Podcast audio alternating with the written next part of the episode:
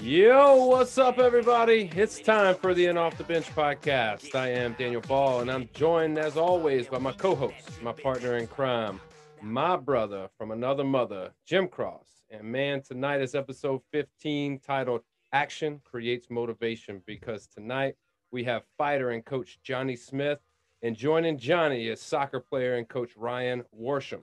Both are guys who aren't afraid to coach by doing both get out there and mix it up with their athletes in order to lead by example. So let's not wait around. Guys, help me welcome on to the show with the biggest interview in podcasting this week, Johnny Smith and Ryan Worsham.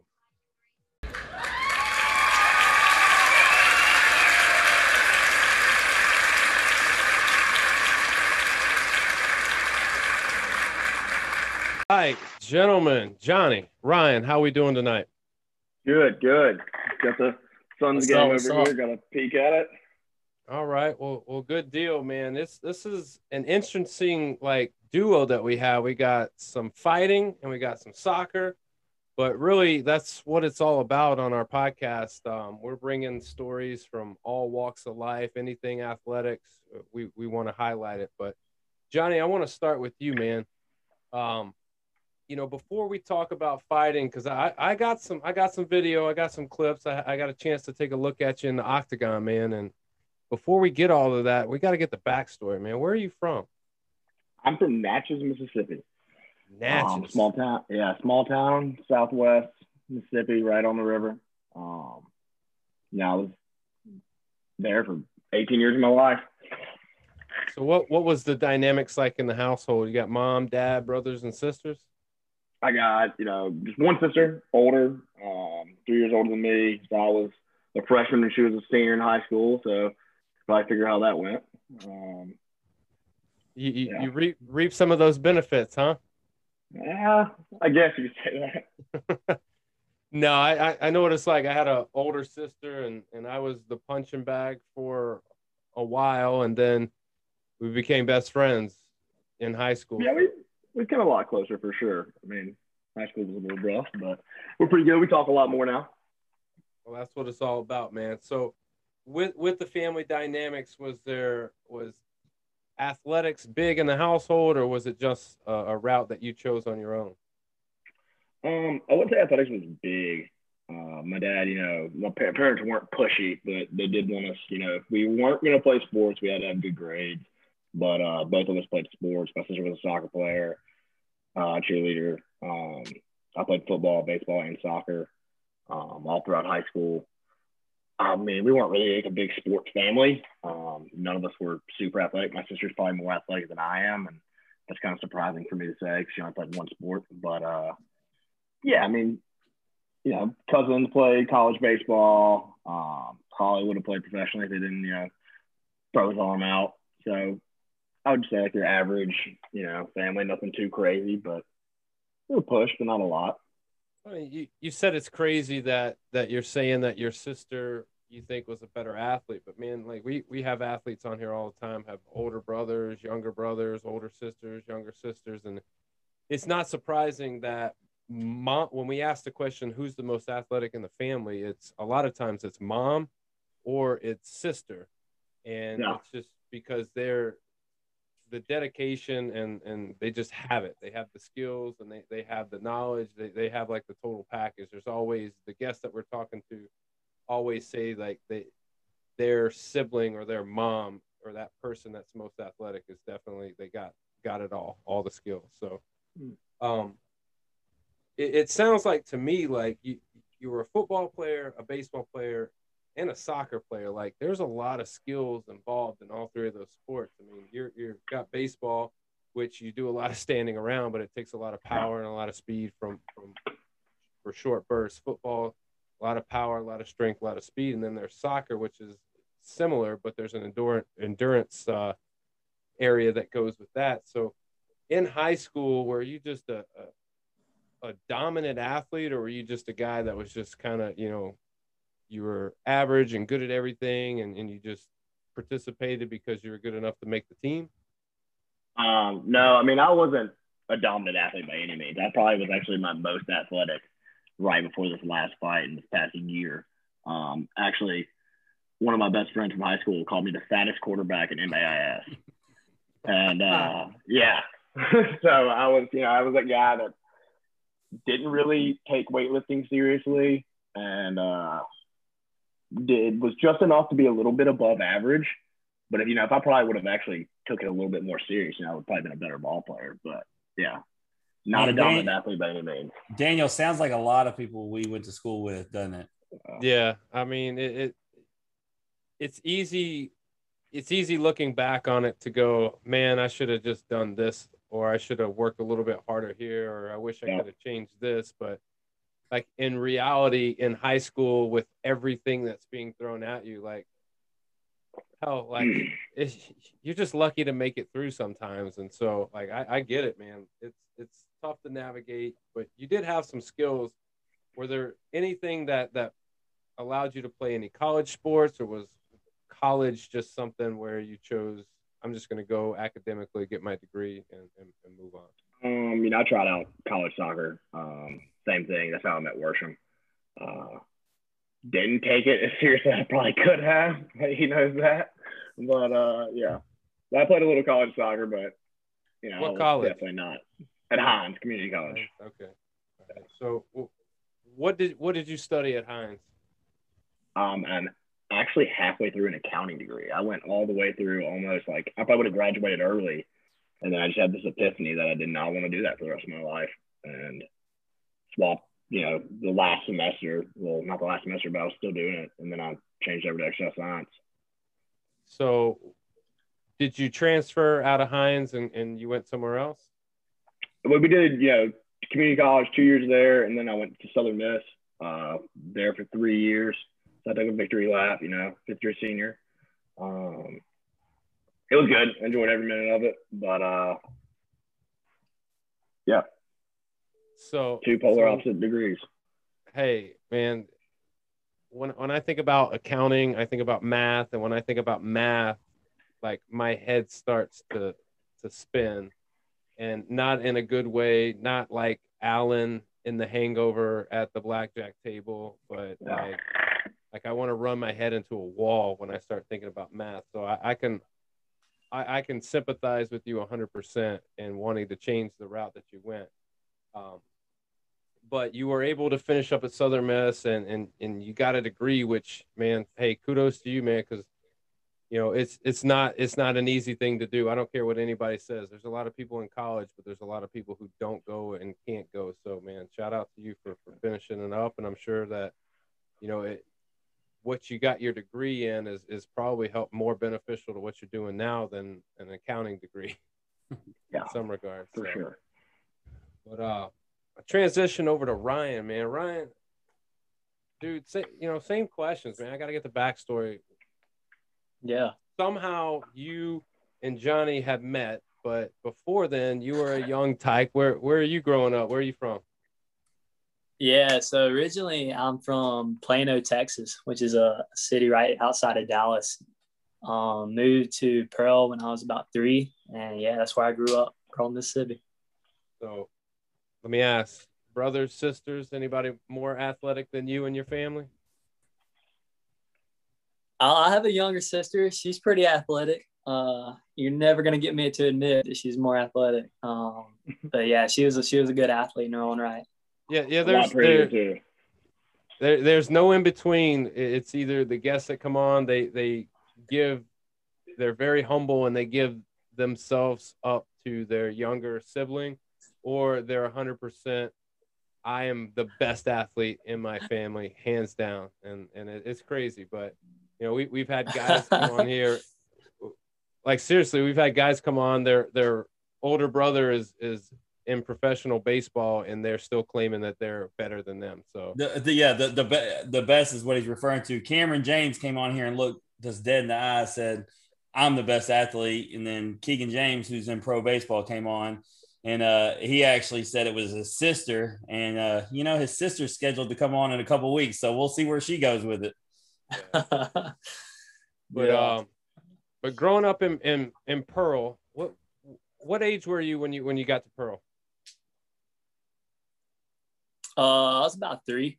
Yeah. Uh, so, right so there. Plan- Plano was was just it wasn't really much. It was just a, a blip on the on, on the map of the the, the continuum of, for of your yeah, life. apparently it's, it's shot up since I, since I left. Yeah. Hey, anything outside of Texas or, or Dallas and Arlington, man, it's, it's everybody wants to be there, especially if you're a Cowboys fan. So, um, For sure. so it- so in in Pearl, when do you start getting into athletics and and what athletics were you were you playing? Was it just soccer? No, no. Um, man, I was blessed. Uh, my parents signed me up for just about everything you can sign be signed up for uh, at a young age. Uh, along with like making sure I was in church and stuff. Uh, I grew up playing soccer, uh, baseball, basketball, and in high school I ended up taking on tennis and swim as well. Um, I was in choir, man. I'm telling you, anything I was blessed. Uh, they let me. They just kind of signed me up for everything and and let me find what I enjoyed and what I was good at and, and just rolled. So so eventually you you find soccer, correct? Yeah, yeah. Soccer was the first love and, and it was definitely the one I was best at. So what what does that look like? Are you are you playing recreational? Or are you playing like club and travel soccer, or like where where does it start for you? Yeah, so man, I probably started about three or four years old, just rec, uh, just coach, coach, uh, coach ball. My dad coaching us out there. And about 10, 11 years old, uh, I started playing travel ball. Um, played travel ball until I graduated high school, um, along with high school. What uh what club did you play for? Was it the same same club all the way through? No, uh, I played I played for a number of different clubs. Uh, the first one I played for was called Mississippi United at the time, which is now Rush. Um, yeah, I played for them a couple years, and then ended up playing for Brandon Football Club or BFC uh, in Brandon, Mississippi. And then my last couple years, I played for a team in Jackson called CJSO. Uh, what where do you think you developed the most, and which one of those clubs? Because I mean, the way I look at it, you you're varying ages when you're in those different clubs. So, did you get better early on and get a bunch of skills, or was it the the middle years where you have these skills and now you're really developing them, or was it the back half where you're adding complexity to a good list of skills that you already had? Yeah, I definitely say it was that that back uh, those last two years with CJSO. Um, by that age, you're it's kind of thinning out the players that, that are serious about the sport. You know, once you get your driver's license and that kind of thing. Um, so man, I play with some really good players. Uh, a couple of them end up playing in MLS. Um, a couple of them are still playing semi-professional now. Uh, so yeah, playing with those guys uh, definitely helped my game for sure. So, so you you end up going to Hinds, but what what did the recruiting process for you look like? Was it mostly through the the club team, or was it through your high school team, or a combination of both? How how did you get on Hinds' radar, and how did you inevitably choose Hinds as the school that you wanted to go to? Yeah, so soccer is kind of strange. Uh, it's not like football where most most of the kids get scouted at high school. Um, most colleges are going to see you play at, at club tournaments at, at showcases. Um, but in my instance with Hinds, they actually uh, offered me after my first high school game my senior year. Um, so it just kind of happened to work out that one of the I ended up going with one of the local schools that came to watch a high school game. But soccer is one of those sports where if you want to be seen at a high level, you definitely got to play club and, and, go to those showcase tournaments. So was it the way I picture it, and, and Jim, you you can chime in here too because Jim's daughters travel soccer, high school soccer, Yeah. and the way I picture it is like it's almost a every weekend thing where you got to be on your A game because you never know who's in the stands, who's watching. Is is it like that? Yeah, yeah, especially especially those last two years, last three years of, of high school. Uh, I remember we'd go to we went to a couple college showcases and our parents couldn't sit on the sidelines because there, there was just college coaches lined up. So so why why was it? You know, obviously you end up at Hinds. So what what in your head was like that's where I want to go? Was it because they offered you so early and you just said, you know what, I want to take the guesswork out of this and, and enjoy the rest of my year and I'm gonna commit now, or Was it something special that they they said to you or did for you? Yeah, so my recruitment was really really slow. I got offered really early, and I ended up not committing until about April May of my senior year. Um, and Doug Williams, the head coach at Hinds, he was awesome. Um, I he let me kind of enjoy the recruitment process and kind of kind of go to these showcase tournaments and, and, you know see what offers land on my table. Uh, but yeah, but at the end of the day, uh, I, I, really enjoyed uh, the Hinds campus and, and, Doug. If you ever get a chance to meet him, he's an awesome dude. Was really excited about playing close to home. So decided, yeah, to just go play uh, play my first two years. I knew I'd, I knew I'd probably get playing time right away. And so, yeah, I went, went to Hinds and, and played.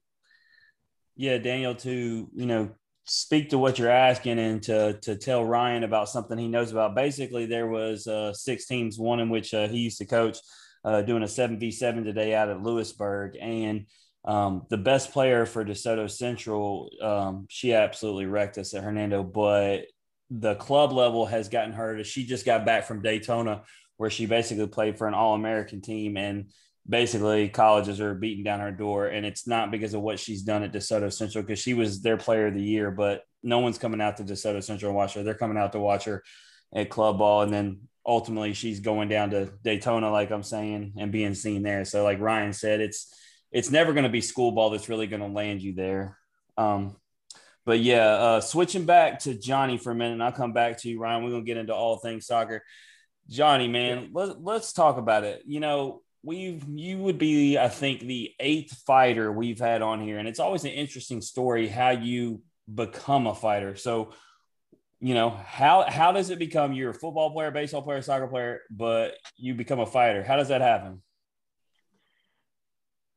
i guess i have like two stories on that because you know i fought and then took a lot of time off and then came back and uh you know, originally I was always interested into it. Um, my next door neighbor when I was 14 fought, and that was way back in the day. Um, you know, they it wasn't it was back in a ring, it wasn't in a cage. Um back really backwoods local. Mississippi throwing down. Yeah, pretty backwoods Mississippi. I mean the backyard brawls. Their uh the ring broke one of his fights he was fighting super heavyweight. You know, his opponent was 320. He's like 300, and the ring broke, and they had to stop the fight. So that's what we're talking about here. Um, and I was always interested into it. I remember like when I was younger, I was watching the show Tap Out, and like a lot of people don't even know what Tap Out was. Um, before it was a clothing brand, like it was you know the show with the mask, and they would go find these guys. And I remember I took a pair of baseball gloves and uh, tried to put cotton balls in them to make MMA gloves when I was like, oh, like 12 probably. Um, so I was always interested into it, but you know, I was from Natchez, Mississippi. There was nothing there for it really, except for if you were going to train in your backyard like those guys did. But um, I guess I, you know, I ended up quitting soccer my sophomore year, halfway through the season, and uh, I don't know. I always had like confidence issues for sure, like big time confidence issues on the field, in person. I'm always this loud, energetic person, but for some reason I just had confidence issues, and it, it would carry over sports. And uh, you know, one day I was like, all right, well, you know, you have nothing else to do. You don't want to, I didn't want to be that guy that just, you know, got done with class or would get a job or get a job, get done with that and go lift weights. And then like, you know, go to the house. I always like wanted to do something, be a part of something. So I started training in Jackson, Mississippi with um, some guys up there who actually I'm still close with. Really, really. Now I've lived in Texas and Colorado and came back and still talk to these guys. Some of them are probably about to break into the UFC or Bellator. And uh, started training Jackson, and I ran off a little bit because it's a long story. And then moved to Hattiesburg, and uh, you know I didn't think I was going to keep up with it. I didn't think I was going to keep doing it. And you know some life some life events happened, and I needed to kind of you know you know just get back right, get back in check. And uh, so I started training again, and that's how I met my coach now, Eric Graham, who's like an older brother to me almost. And uh, took my first fight, choked the dude out in a minute and a half, and uh, it was kind of that was my amateur career history from there. You know, I just kept doing it until I moved to Texas. Yeah, it's intriguing you say that because you know I keep you know referring back to the other fighters we've had on, and somehow you're like the fourth guy to say you got your life straightened back out by punching somebody in the mouth. That's, you know, kind of not what we're taught growing up, right? Like that's the opposite yeah. direction of what you're supposed to be going, but uh, it seems to be the way for you. Um, you know, is there, you know, you're mentioning the guys you're close with. Um, you know, a lot of the fighters we've talked to come out of Memphis. They train in the same gym. Is there is there a gym facility where there's a, a lot of guys that you train with on the norm? Well, so I trained at Grand MMA, and we had, you know, now I would have been the fifth pro, but obviously I didn't get to fight. Um, I'll still do my pro debut for sure. Um, we'll get into that, but I with Grand MMA. That's gym in Hattiesburg, and then you know you got we're all like there's the Killer Bees Association. So there's one in Jackson, there's one in Vicksburg, and there's one in uh, Hattiesburg where I'm from. And then, you know, I still cross train with the guys in Jackson, and then I cross train with some guys down in uh, American Top Team in D'Iberville every now and then. But, uh, you know, it's kind of like everybody does train together a little bit, but we're also still kind of distant. You know, I might end up having to punch you in the face one day, you know? So. Well, check it out, Johnny. You know, uh, for those who haven't got to see yet, we want them, we encourage them to go watch you. But you know, Daniel got us a little surprise. So, Daniel, go ahead and hit us with the with the little Johnny introduction.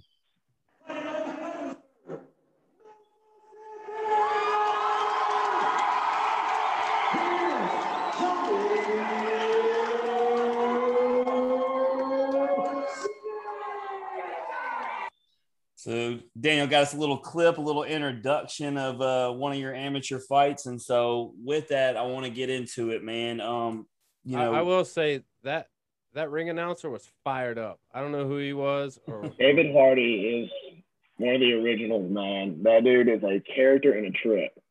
He he was good. I like he he had my attention. So. But that I mean that's their job. If you can't get me hyped up for the fight, man, you're failing. So, um, you know, with that you know, talk us through your first your first fight, man. What was that like? Like you obviously told us how quick you you took care of business, but like I, I don't know, give me the the mindset the first time you're ever stepping into uh you know a real sanctioned fight. Um, I was pretty scared shitless. uh, you know, I was uh, you know, I'm not really the most athletic guy. I've never really been ripped up or muscle bound or anything like that. And I'm fighting this dude who looks like a killer. Um, yeah, ripped up, a little bit bigger than me. I've never fought a guy smaller than me ever in my life. I've all, even when I fall down at 155, I cut down to 155, a terrible cut. The dude was 6'3. I'm 5'10, barely. And uh, so I was just scared to death, honestly. And you know, when you get in there, you start getting comfortable eventually. Like I noticed my past two fights, I, I took so close together that I got comfortable in the cage. But you it's really instinct once you're in there. Like if you, especially your first couple, it's you just go off what you've learned. It's kind of like the flow state, but it's not the flow state. Um, well, for you, it, uh, is it all right? Because we've heard from different from different fighters different views. For some, it feels like everything moves fast, and for some, it feels like it really slows down. For you, which is it? It it was the first one was fast. everything was just rolling. Um, you kind of had blinders on. It just kind of happened. You don't even remember exactly what happened. Um, they slowed down, but definitely that first one was super fast. Um, what would you say was your of your amateur fights? What was your favorite fight? Ooh, my favorite amateur fight.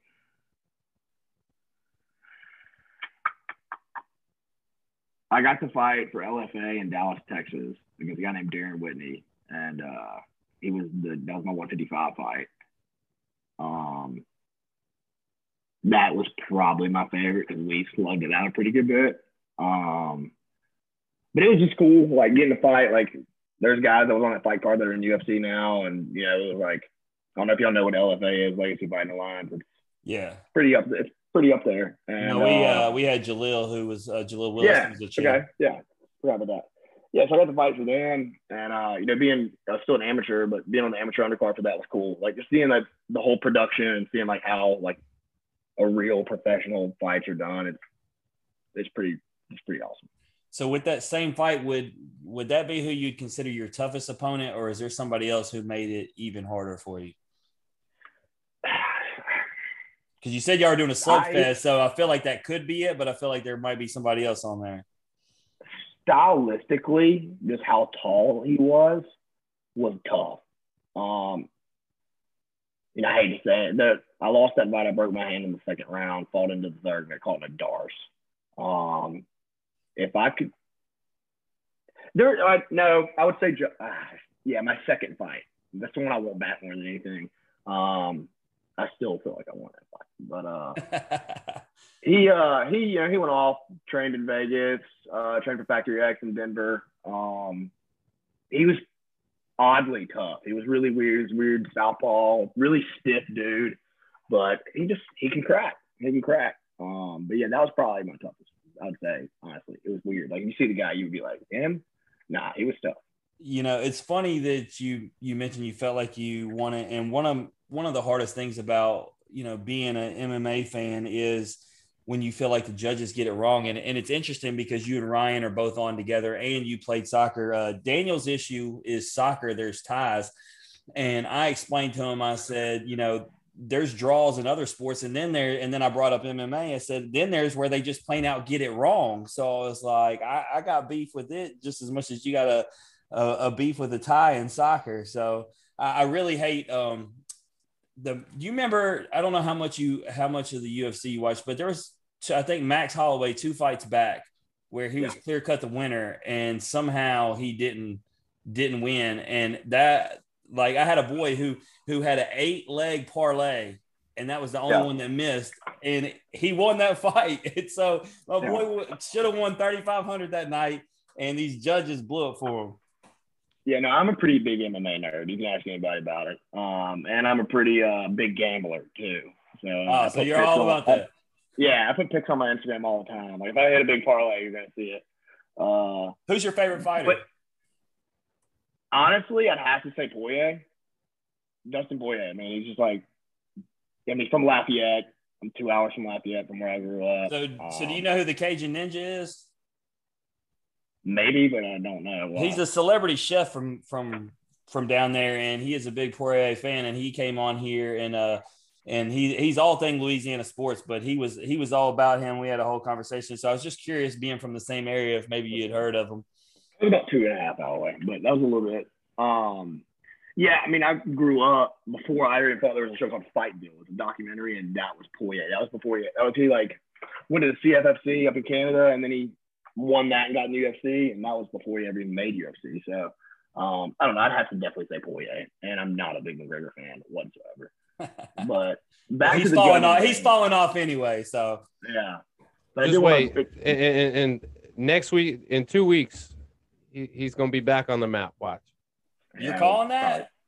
Yeah, calling that. I don't know. There's something in the UFC water. They figure out how to make it interesting. Um, but the judging thing, yeah, they got to figure out something. Um, it's it's a little too complex to do the 10-9 scoring system, and those judges are absolute trash. Um, they have a few good ones, but I mean, you got some people that don't. Like, um, who was I think it's Edith Edwards and Frank Trade. You know, they want it to be. You have to have fault. You know, you have to have fault to be a judge um, or honestly even a ref. you got to have some type of skill. Like you don't have to have fault in the UFC or something like that, but be a black belt or purple belt, brown belt, be something, and you know have a little bit of knowledge of the game before you get in there. Yeah, no, absolutely, that makes sense. So swinging it back around to you, you know, you talked about your pro MMA debut. It was set for May fifteenth. We we had you scheduled to come on to talk about it um, after your fight was scheduled in Hattiesburg, and then um, you know, you got hurt, man. Tell us about the injury. So probably my best fight camp ever. Um, everything in place. Obviously, you know, we're getting the strength conditioning stuff, but you know, I work with pro athletes all the time, so I understand how you're supposed to train for these type of things and nutrition. And I mean, everything was perfect, which is a problem. Number one, it shouldn't be perfect.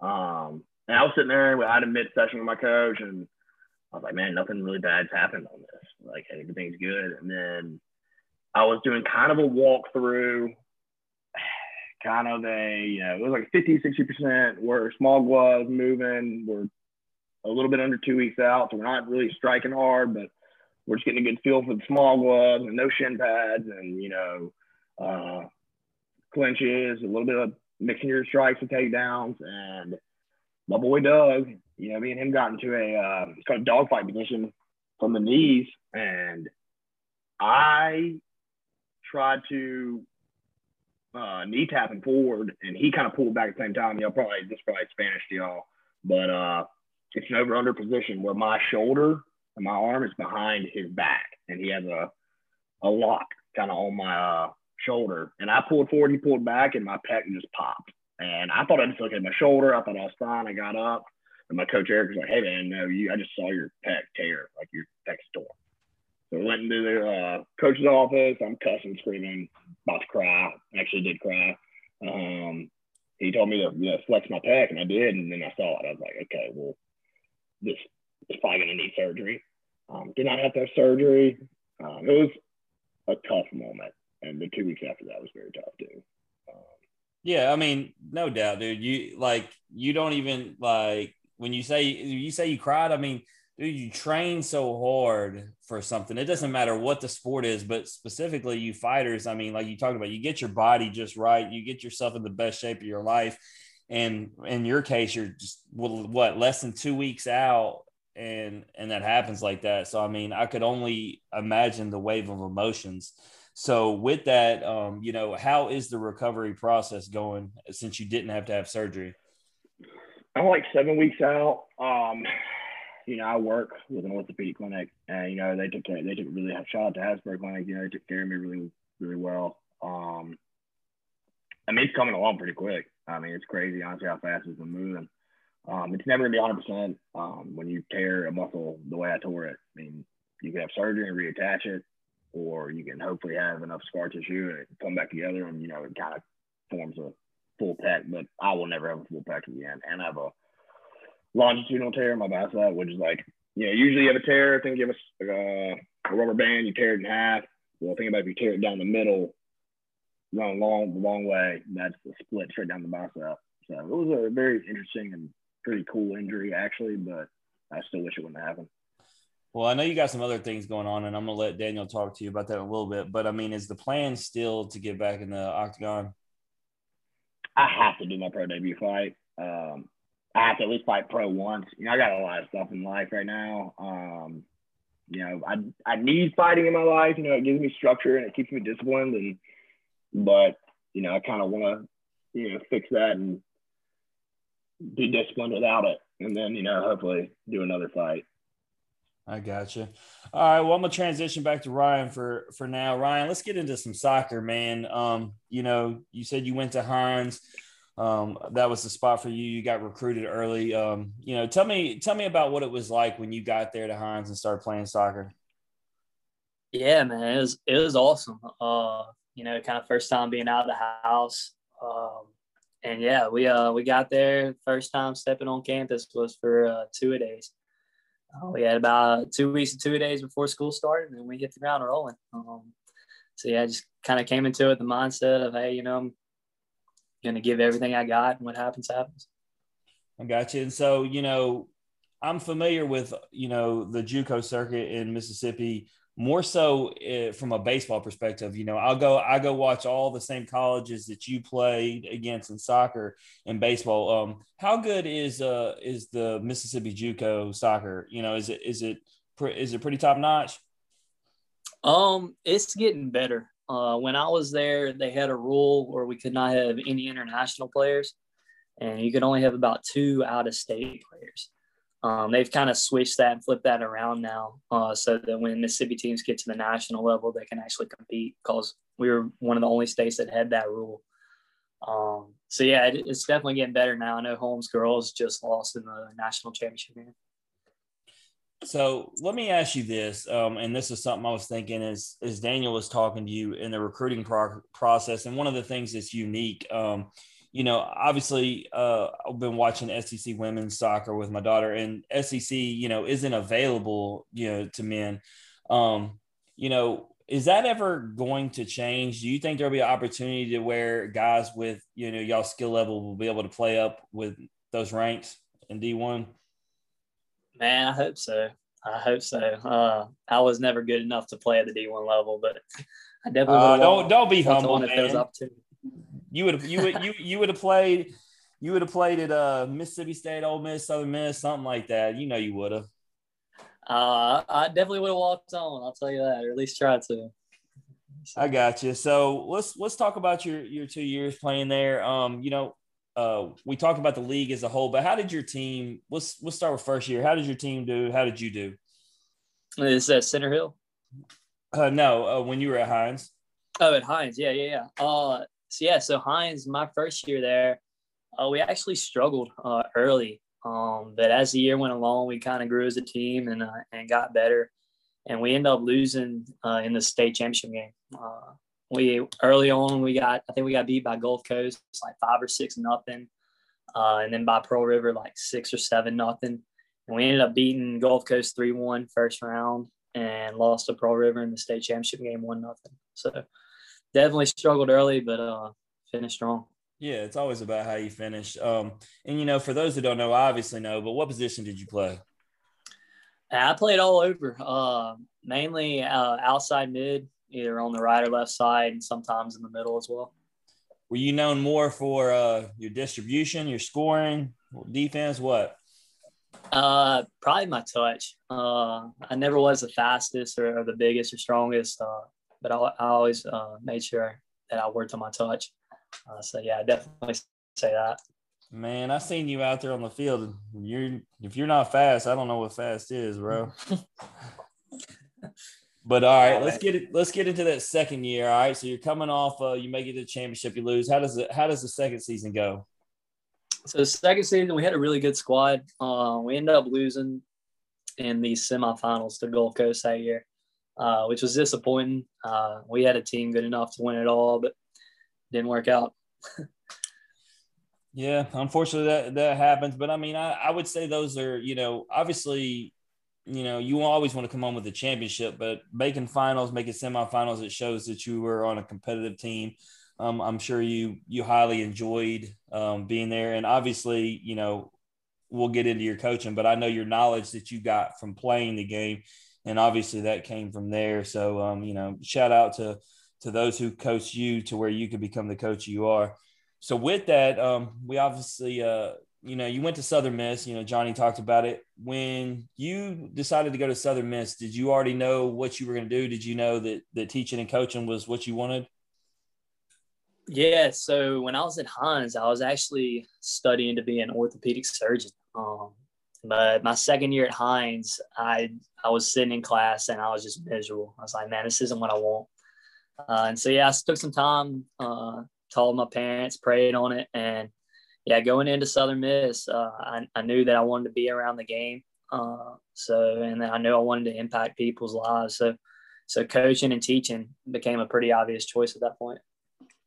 To uh, to stay with Southern Miss, but to sidetrack off soccer real quick, just because you know on social media you were at the baseball games and Southern Miss had a big year, and we we are a big yeah. baseball show. We do all sports, but we have more baseball players than anything. How fun was the ride this year with Southern Miss? Oh man, it was awesome. It was awesome. I yeah, I got to go up to Oxford for the regional.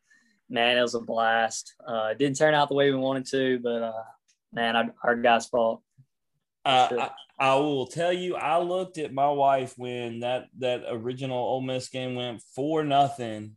Um, Ole Miss right off the top. I think it was four. They scored in the the tougher. And I said, you know, Ryan can just go home. This is going to get ugly. And then the bottom of the first happened. And uh, yeah, about that. uh, yeah. got, it, I mean, Southern Miss, they could put up runs with anybody in college baseball. I mean, would you agree? Oh, especially that weekend, for sure. Put up two dozen the night before. yeah. Yeah, for sure. But obviously, getting back on track, um, you know, you end up coming uh you end up coming to our direction or my direction and you end up coming to to north mississippi and you accept a job at uh center hill and and then you also coach with the uh the lobos program. Um you know was was there multiple options for you coming out of southern miss that that you had to choose from or was you know what made you decide to come here? Yeah so uh, after i graduated southern miss so my last semester i was actually completely online so I moved back home, and Chris Rash, who was the, who's my high school coach, was awesome enough to let me hop on as an assistant at Pearl. Um, so I graduated in December, and yeah, that May I was I was really looking for for my own head head coaching position, my own program uh, to kind of start my coaching career, I guess. And so yeah, I sent out uh, to uh, man, I interviewed all the way on the coast at Our Lady and all the way all the way up north at Center Hill, and uh, yeah, God bless me with the uh, with an opportunity to coach at Center Hill.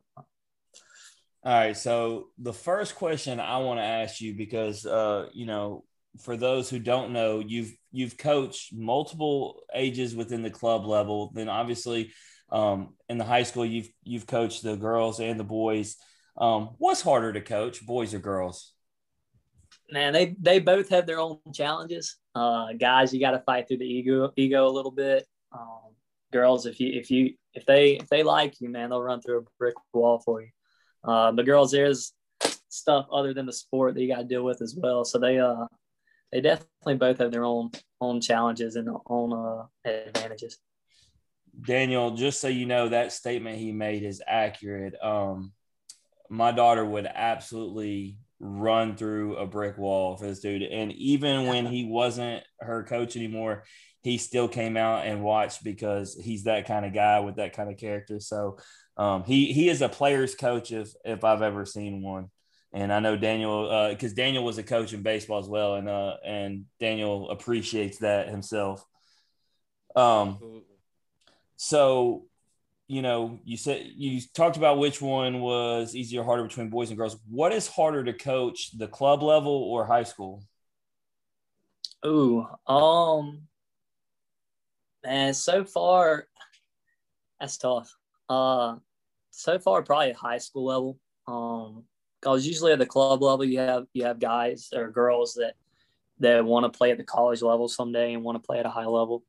Um, that isn't always the case at high school. Um, but man, I've been blessed with with high school players who, who want to work and who want to be out there. So, man, it's been pretty e- even for me. Uh, but yeah, I'd, I'd probably lean to club being a little bit easier. That's actually I actually found that surprising, you know, because um, I bet you know the club pay is better. Well, that's what, but that's why it's surprising me because there are parents paying X amount of dollars and there are these expectations that I feel like club would be harder because there's a lot more pressure.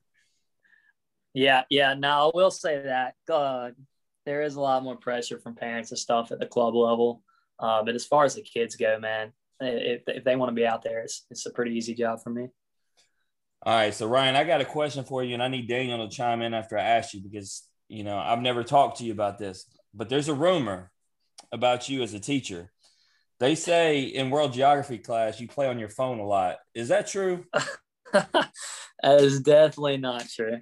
I need you to tell me who gave you that information so I can go back and change it. Daniel's the principal down in um, Tampa. So, Daniel, do you have any thoughts about a teacher who's on their phone during class and then gets snitched on?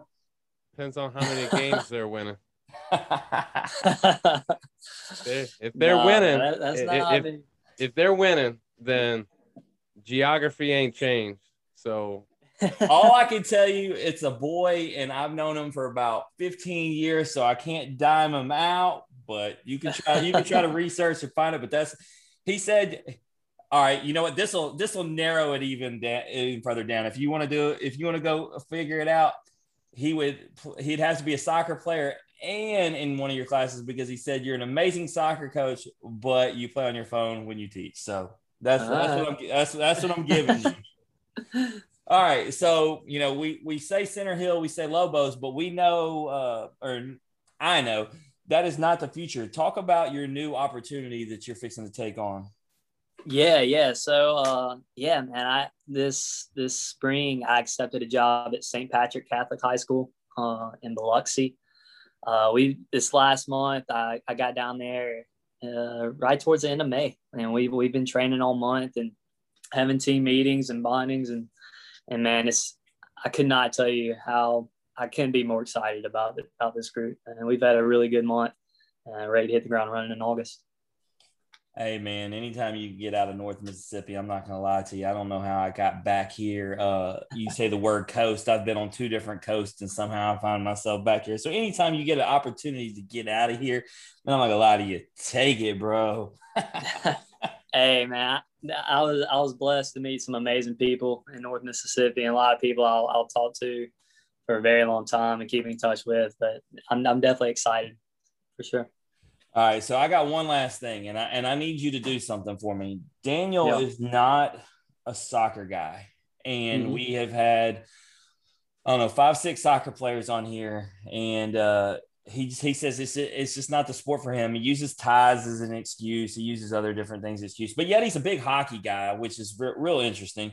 Um, but I've had every soccer player come on here and give him a pitch on why soccer is something he should invest his time in watching.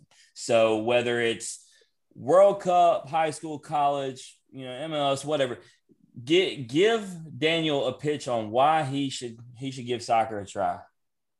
Yeah, so Daniel, man. So yeah, the more you watch soccer, the more you're gonna love it.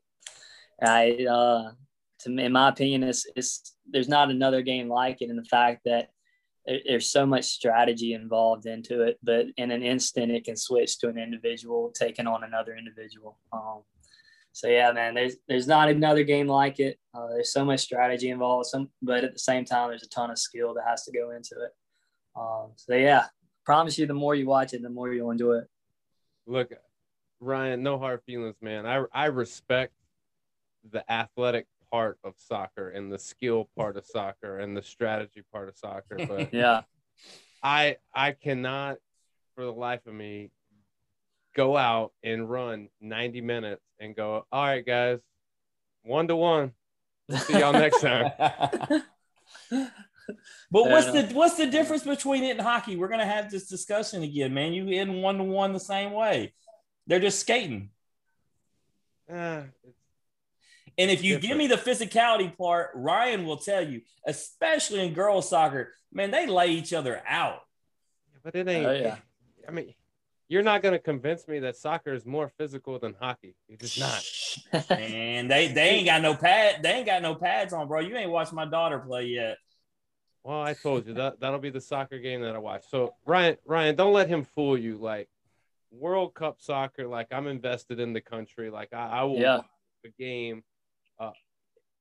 If it ends in a tie, like I'm not gonna be happy about that. But like I'm not afraid to like be prideful in my country and watch big games. Daniel, if you could, if you could have been in one game, would it have been the double bird game I told you about? Ryan don't yeah, know about that. Yeah, one. for sure would have been that game because I, I would have been fired up. Ryan, there were there uh Annie, you remember Annie, obviously. Yeah, uh, she yeah. got tangled up with another girl. Well, she didn't like it very much, so uh, she said "f you" and flipped Annie off. Well, of course, she got the yellow card, and the parents, you know, started cheering on the sideline. So she turned around and gave the parents the double bird, in which she got the red card, and then she walked right by the parents and basically told them exactly, exactly, told them, um, you know, what the f are you looking at, and and walked right by with the death stare. And I mean, I have never seen anything like this. I mean, the girl's 15 years old, and she wanted that smoke from whoever wanted it. Man, that's crazy. And that's hey, crazy. hey, I ain't gonna lie, because hey, I know Annie ain't gonna be listening. Hey, Annie, you know, Annie kind of got in her face, but when that girl got serious, yeah, I noticed Annie kind of walked, veered off to the side a little bit. she so she ain't trying to stoop to that level. Like you, you, you don't match stupidity with more stupidity. Like that's just dumb. But yeah, um, Ryan, like I, I appreciate what you do, and and like you got a talent and a skill set and probably a level of patience that most people don't. So like man, keep doing your thing. But I'm gonna I'm gonna ask Johnny a few questions before we get you guys onto our game called this or that. But um Johnny, let me read off some of these titles, man. You're, you're director of performance at Traction Sports in Mississippi, CSCS, XPS, Altus, and you got a BS in exercise science. You coach pro, college, and high school athletes, man.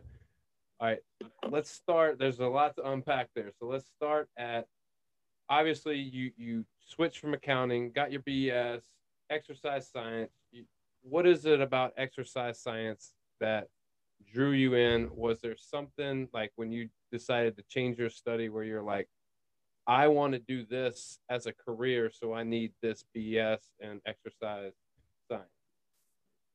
I was gonna go to PA school. I was gonna be a physician's assistant. That was where it originally started. Um, and then I had a teacher at a summer class, Dr. Webster.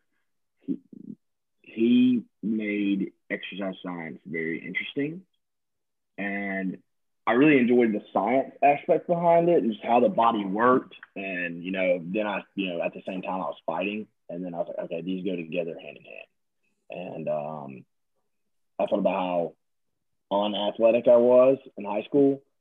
And I wanted to use, you know, my knowledge maybe more athletic, which I still didn't really do that. I didn't really start taking fighting too serious until I was like 25.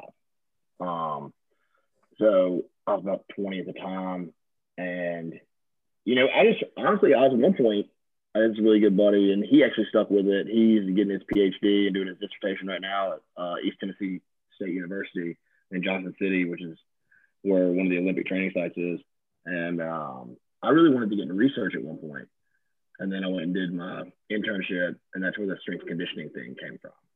Yeah, when when I was in, I got a I got a degree in exercise science as well, and when I was in school, I found the lab portion more like I found that more fascinating than the actual like coaching and like training part of the exercise science. Like I wanted to like do supplement studies. I wanted to do like biomechanic analysis studies and and and help aid in performance that way instead of like the training piece. But obviously now you're you're a, director over at, at Traction. Like what what does that entail?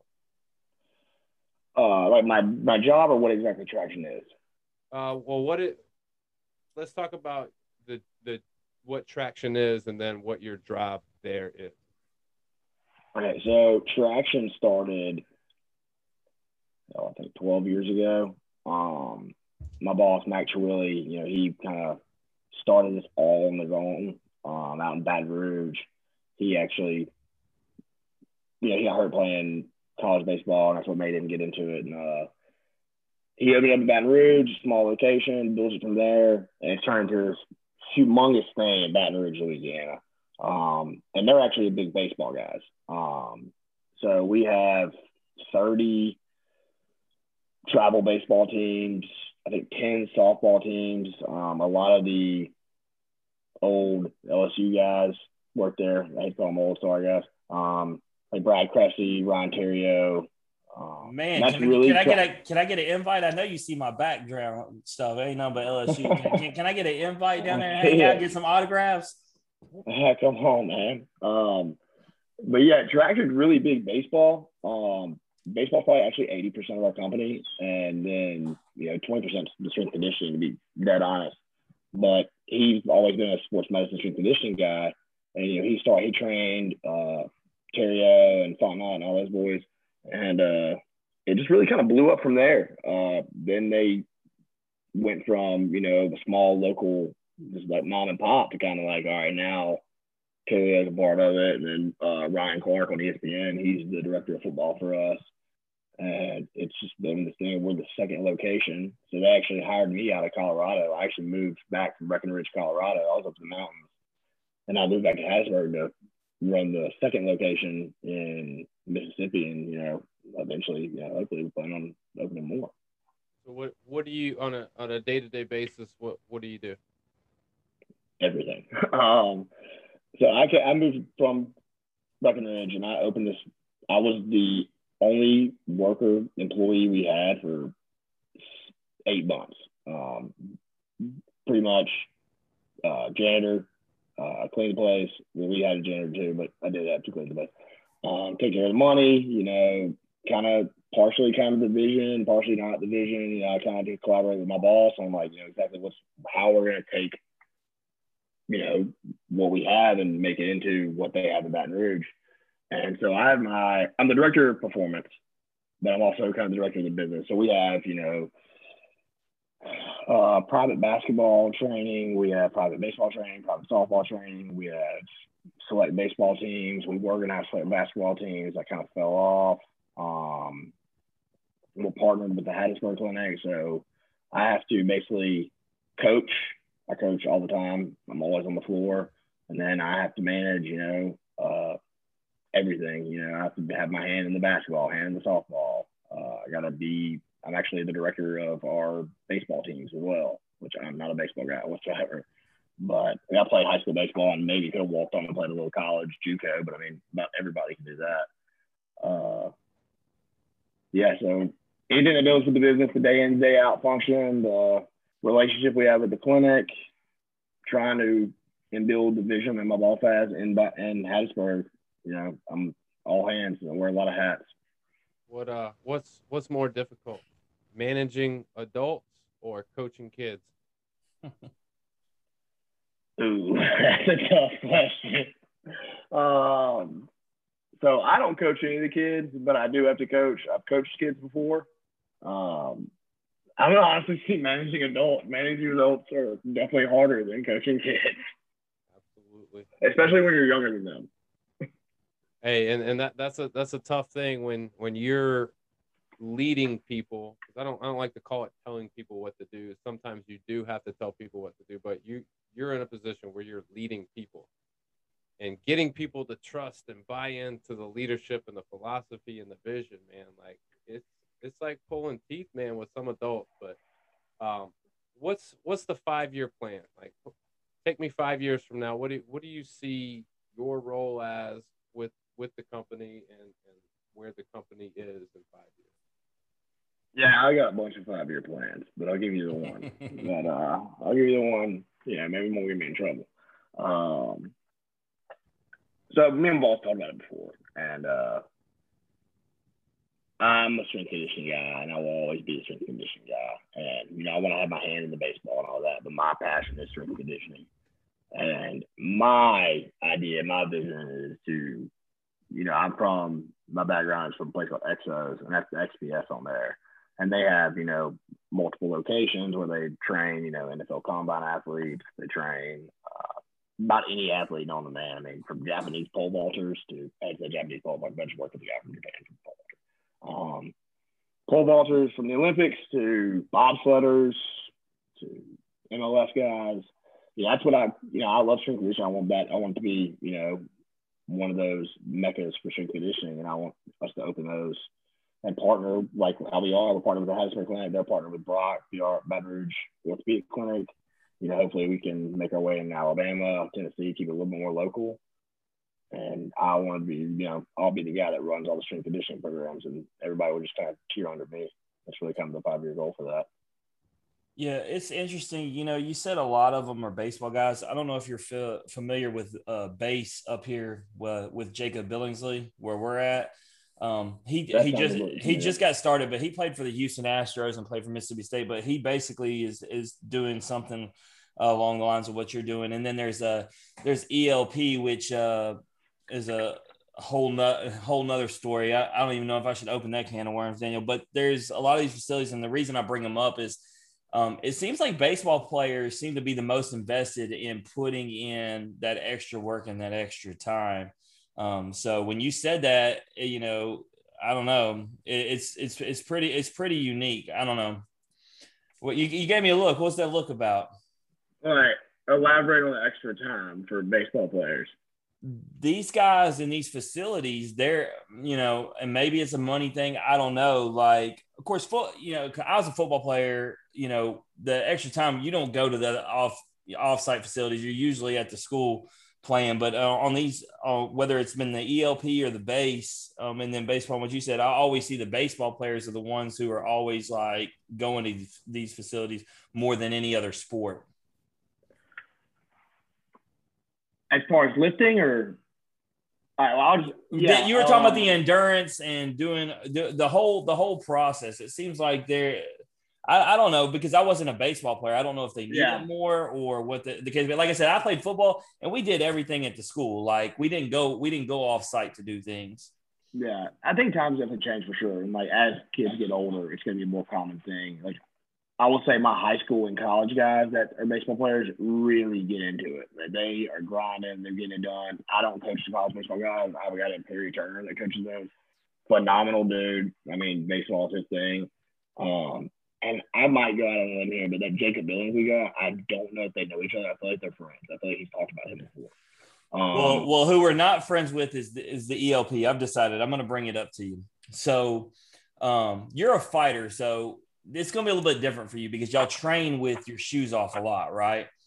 Yeah. Um, but as far as baseball players, it's not normal to see. And Daniel was a was a high school, college baseball player and a college baseball coach, and and so it's something that wasn't the norm for him. And so we had one of our baseball players on, and I had a video that I had posted of us working out, and Daniel had made just a funny comment about you know work out with your shoes on because you play baseball with your shoes on. Well, ELP, their whole foundation is they believe in the I don't know, the one with the earth is Daniel called electromagnetics from there.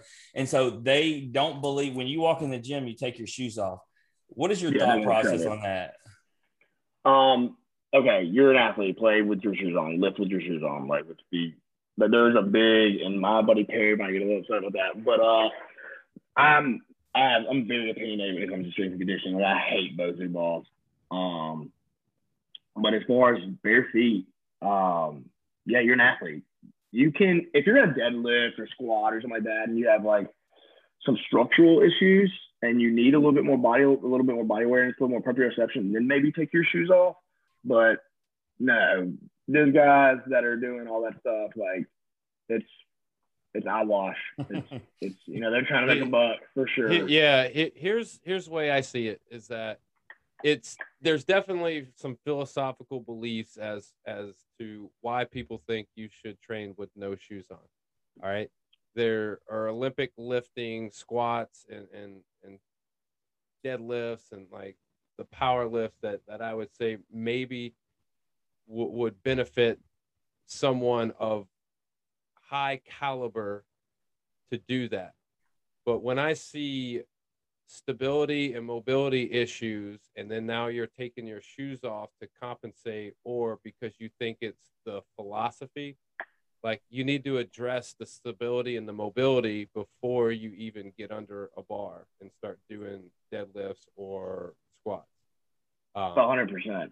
that that's that's just my feeling and i i get like the the reasoning and i i those who do it like do your thing but like my personal belief is i want to attack what the issue is why do you feel the need to lift with no shoes on Well, and what was great, Johnny, was he left the door wide open because uh, the, the guest was Dylan Hale, and he had been hitting the fence a lot, but not getting it over the fence in baseball. And Daniel said, you know, had you been working out with your shoes on, you might have had that extra little oomph to be hitting it over the fence. And so it's a nice jab. But then the, the ELP guys, we didn't even know them, but they took it as a personal shot. And so next thing you know, we were getting busted on on social media for hating on a gym that we had never even heard of. But now we're very familiar, of course. But um, anyway, that was that was the off off tangent that I went on. But I, I was just curious on your take on that, Ryan. I know you work out with your shoes on, don't you?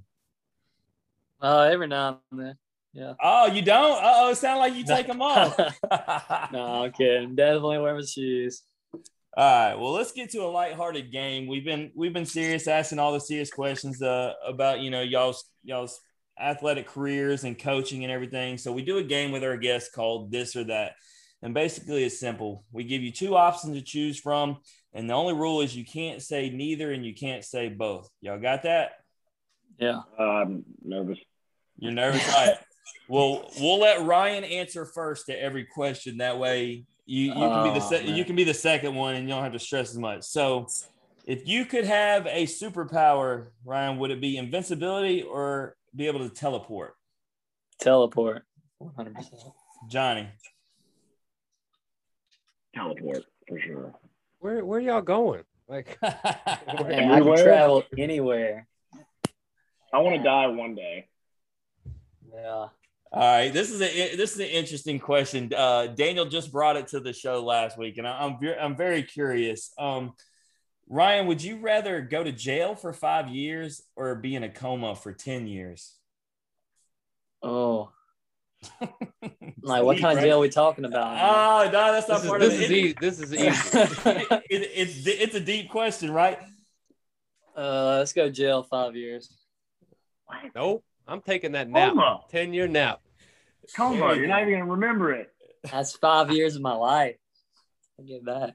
All right, so we got to we got to split. I like it. All right, it's gonna be a Right. rough five years brian i mean hard You're You're too There's gonna be cute some for character growth in there. All right. So Ryan, would you rather make every green light, or would you rather never have to wait in a line again? Take every green light or never have to wait in a line again. Yes, Never have to wait in a line again. Johnny. I'm gonna go never wait in the line again. Yeah, y'all both went that. Uh, the the first guest that, that we used that on, he ha- he clearly hated traffic because he wanted that green light. It was a no brainer. All right, so Ryan, would you rather have a fast forward button that you could use at any time, or a rewind button? Rewind. Johnny. Mm. Yeah, rewind for sure. All right, Ryan, is it because you just enjoyed your past, or is it because you'd want to change something?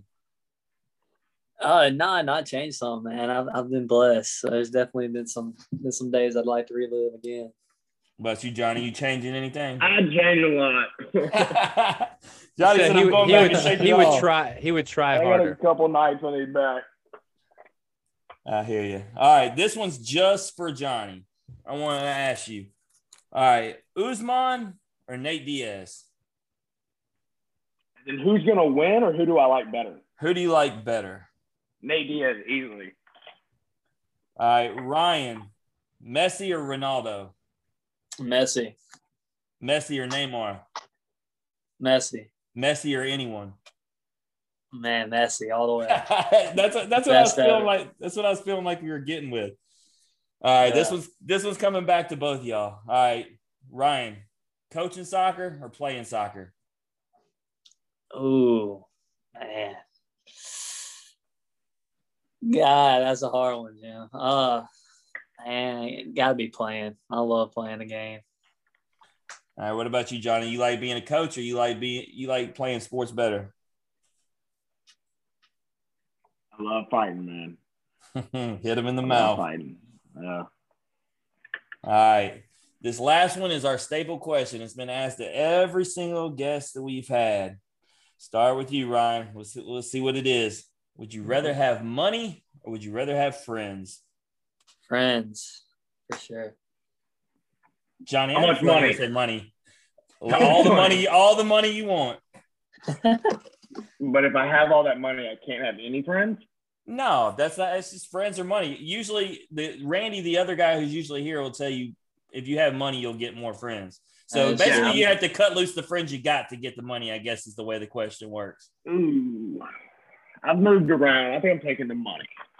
Uh, Right. Smart, that's- smart man. That's the right answer. That is Ryan. Ryan, you're Ryan, you're still young. You'll you'll figure it out. It's they'll, they'll all disappear on you, and then you'll you'll find yourself needing all that money to take care of your family. Yeah, I myself broke. Right, Sure. bro. You just need friends that have money. There we go. That's it. That's Problem it. solved. Just be Uh, friends with Johnny. Yeah. All right. I'm already set. So let's give y'all a chance. Uh, we'll start with you, Ryan. Man, is there anything you want to plug or promote? Uh, first, obviously, social media handle where maybe somebody follow you, maybe a foundation, charity, school, anything. Yeah, man. Just uh, man, keep an eye out for for St. Patrick men's soccer. Um, like I said, we've been training this last month, and man, it's it's been the easiest job of my life so far. Uh, we got a bunch of kids in there. They're really good kids, man, and they showed up every day, bought in, and worked their butt off. So yeah, uh, if y'all if y'all live on the coast, man, come check out a game. Love that. There you go. What about you, Johnny? Um, Instagram, coach underscore J underscore Smith. Um, you can pretty much find anything about fights or traction there. I mean, if you you want to run fast, come hit me up. Come down to Hattiesburg, Mississippi. Got guys, man. I, all I can say is thank you uh, for coming on, man. It was awesome to, to get both y'all stories, and and you know if there's anything we can do to help you guys in the future, just let us know. We'll be more than happy to plug whatever you got, promote whatever you got. Appreciate it. Uh, Yeah, thanks for having us on. All right, y'all go check them out. You can check out Johnny on Instagram, coach underscore J underscore Smith. You can check out Ryan on Instagram, Ryan underscore Worsham underscore. Also check out Ryan with St. Patrick Men's Soccer. They're going to be doing big things this year. But If you also like just hearing Average Joe's talk X's and O's, please like and share the podcast on Facebook. Retweet us on Twitter. Listen and subscribe on Apple Podcasts, Spotify, and Anchor. As always, your comments, ratings, and feedback is always welcome. We're going to see everyone next week for episode 16, where we're going to have on Devin Fontenot, the LSU baseball closer. He's going to talk about what it's like being the caged animal in the pen, just wanting to get out and get on the mound. He's also going to recap the LSU baseball season and tell us what it was like with Paul Mainieri's last season. This has been the In Off the Bench podcast. As always, remember strong bodies, sharp minds, grit and grind all the time. We're out.